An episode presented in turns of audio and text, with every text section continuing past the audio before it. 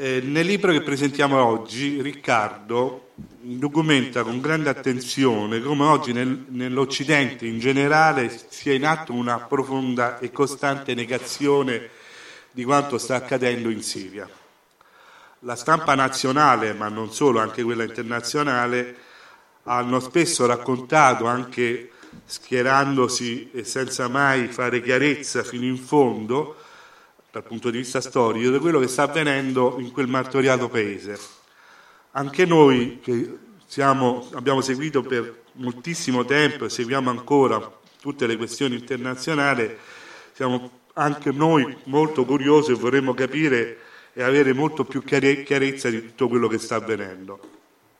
Io però prima di iniziare questa breve eh, presentazione eh, devo dire una cosa, non possiamo iniziare questa cosa senza ricordare quell'appello, quel grido di aiuto, che, eh, di, di, aiuto, di attenzione lanciato all'Occidente da, Paolo, da padre Paolo Dall'Oglio quattro anni fa, prima di essere rapito a Raqqa, eh, che diceva stiamo assistendo, parole sue, sgomenti da settimane, mesi, anni alla trasformazione del territorio siriano nel teatro eh, di un martirio di massa.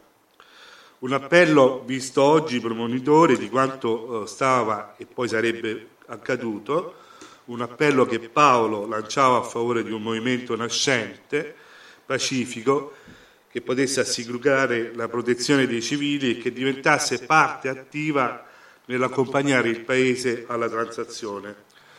Tutti conoscono Paolo, padre Paolo, quindi non mi soffermo a raccontare, ho fatto una piccolissima scheda. Al libro, torno al libro. Appunto si parla, c'è una negazione eh, generalizzata, la negazione che è anche una negazione storica. Dapprima del, nel 2011 si è negato il valore delle manifestazioni pacifiche represse da Assad, da Bashir Assad e oggi si nega quello che sotto ogni aspetto è il genocidio, come giustamente eh, dice il titolo del libro, di un intero popolo.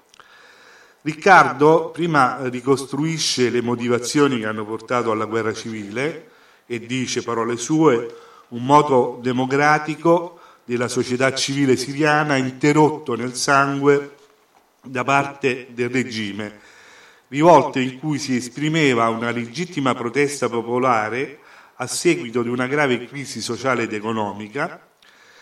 Nel caos che si è creato subito dopo, aggiunge Riccardo, si sono inseriti, trovando un facile accesso, i gruppi fondamentalisti. L'autore fa anche un ulteriore passo indietro e ci ricorda come la Siria è sempre stato un crogiolo di rappresentanze religiose, cristiani di varie chiese, ebrei, musulmani, sciiti e sunniti. Un mosaico reso ancora più complesso dalla presenza di due gruppi di rilevazione sciita e non collegati nell'Islam, perlomeno in senso stretto, che sono i drusi e gli alawiti, a cui appartiene, agli alawiti a cui appartiene l'intera famiglia Assad. Gli alawiti, eh, nonostante non superano il 12% della popolazione siriana, da sempre, dagli inizi degli Assad, dagli anni 70, hanno conquistato i canoni dell'intero potere siriano, dall'esercito al partito Baath, e hanno imposto una dura dittatura. Nel 2011, dopo lo scoppio delle rivolte in vari paesi arabi, eh, Khaled Khalifa, che è un notissimo scrittore siriano, in un libro dal titolo L'elogio dell'odio, spiega l'odio feroce in cui si imbattono le famiglie siriane, strette appunto tra il regime alawita, poliziesco e corrotto, e il fondamentalismo sunnita. Oggi questo odio è, è ulteriormente peggiorato, dice Califa, la mancanza di libertà di stampa e di associazione hanno reso un popolo siriano disperato, impotente e in fuga in tutto il mondo. Un altro grande intellettuale, questa volta libanese, Samir Kassir, afferma che l'impotenza è oggi la cifra dell'infelicità araba, lo dice ovviamente basandosi a tutte le primavere, e che tutto ciò nasce dalla mancanza di democrazia, di libertà e partecipazione, Cassir dice anche, concludendo, che dare sfogo alla frustrazione che per dare sfogo alla frustrazione onesta per la gente araba il ricorso alla religione e all'Islam militante. Ovviamente lo dice in senso negativo. Ma ritornando a quello che succede oggi, Riccardo dà delle cifre eh, assolutamente spaventose. Dall'inizio del conflitto in Siria sono morti 470.000 persone, di cui 55.000 sono bambini. Ovviamente questi sono dati che sono, non sono perfettissimi, ma sono, si avvicinano moltissimo. 139 sono gli attacchi certificati con armi chimiche, di cui 136 fatte dall'esercito siriano e 3 eh, dall'ISIS. La città, che è diventata la città simbolo, una città stupenda, eh, Aleppo, ormai completamente distrutta, Gran parte della popolazione è stata deportata. Ecco perché Riccardo insiste molto su una parola così forte come genocidio, perché dice che sta avvenendo in questo martoriato paese la rimozione fisica di milioni di persone da uno spazio geografico, parole sue. L'autore entra anche nel merito delle responsabilità e non risparmia, eh, delle responsabilità internazionali e non risparmia giustamente nessuno i russi che per riconquistare un ruolo nella regione scendono in campo a fianco di Assad, lo erano già molto prima, comunque militarmente, e dicono che vogliono inizialmente combattere l'ISIS, ma poi si guardano bene a bombardare le, postazioni del califfato.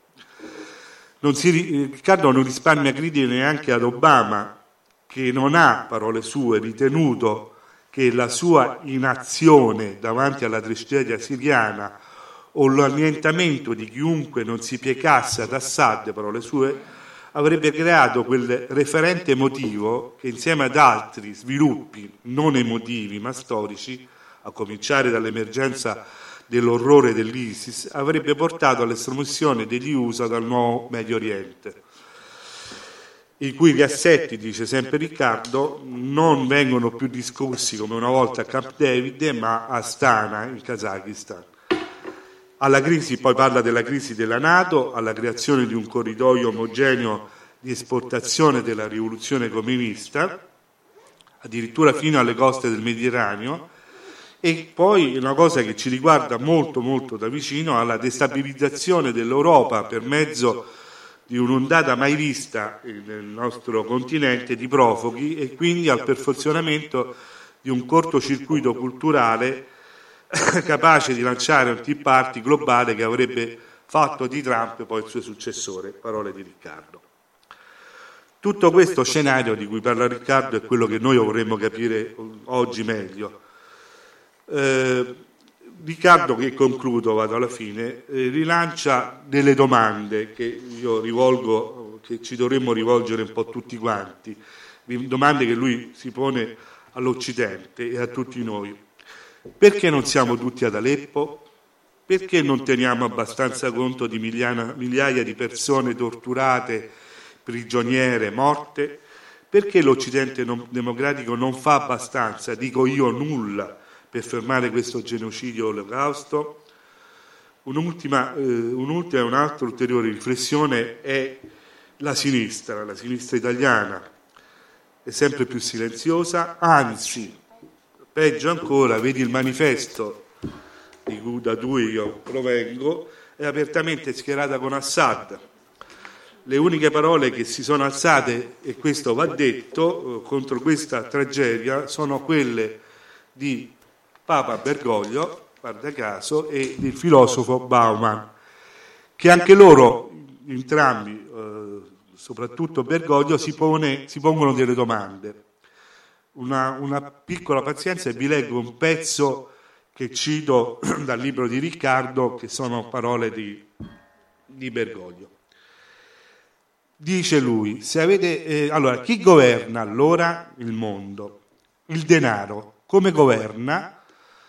Con la frusta della paura, delle diseguaglianze, delle violenze economiche, sociali e culturali e militari, che genera sempre più violenza in una spirale discendente che non sembra non finire mai.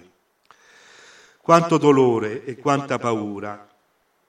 C'è un terrorismo di base che deriva dal controllo globale del denaro sulla terra e minaccia l'intera umanità.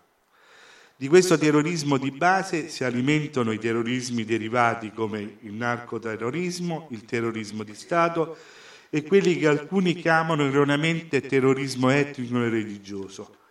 Ma nessun popolo, nessuna religione è terrorista. È vero, ci sono gruppi fondamentalisti da ogni parte, ma il terrorismo inizia quando, di Bergoglio, quando hai cacciato via la meraviglia del creato, l'uomo e la donna, e hai messo lì il denaro. Tale sistema è terroristico. Questo è, tutto. Io spero che capiremo molto di più il libro, poi vi prego di comprarlo perché il libro è di grande interesse. Vi annuncio che Riccardo ha poi curato un ulteriore libro sulla figura di padre Paolo Dall'Oglio che noi vorremmo presentare magari a ottobre, all'inizio di ottobre, qui a Montesagro. Adesso do la parola a Isabella. Tieni.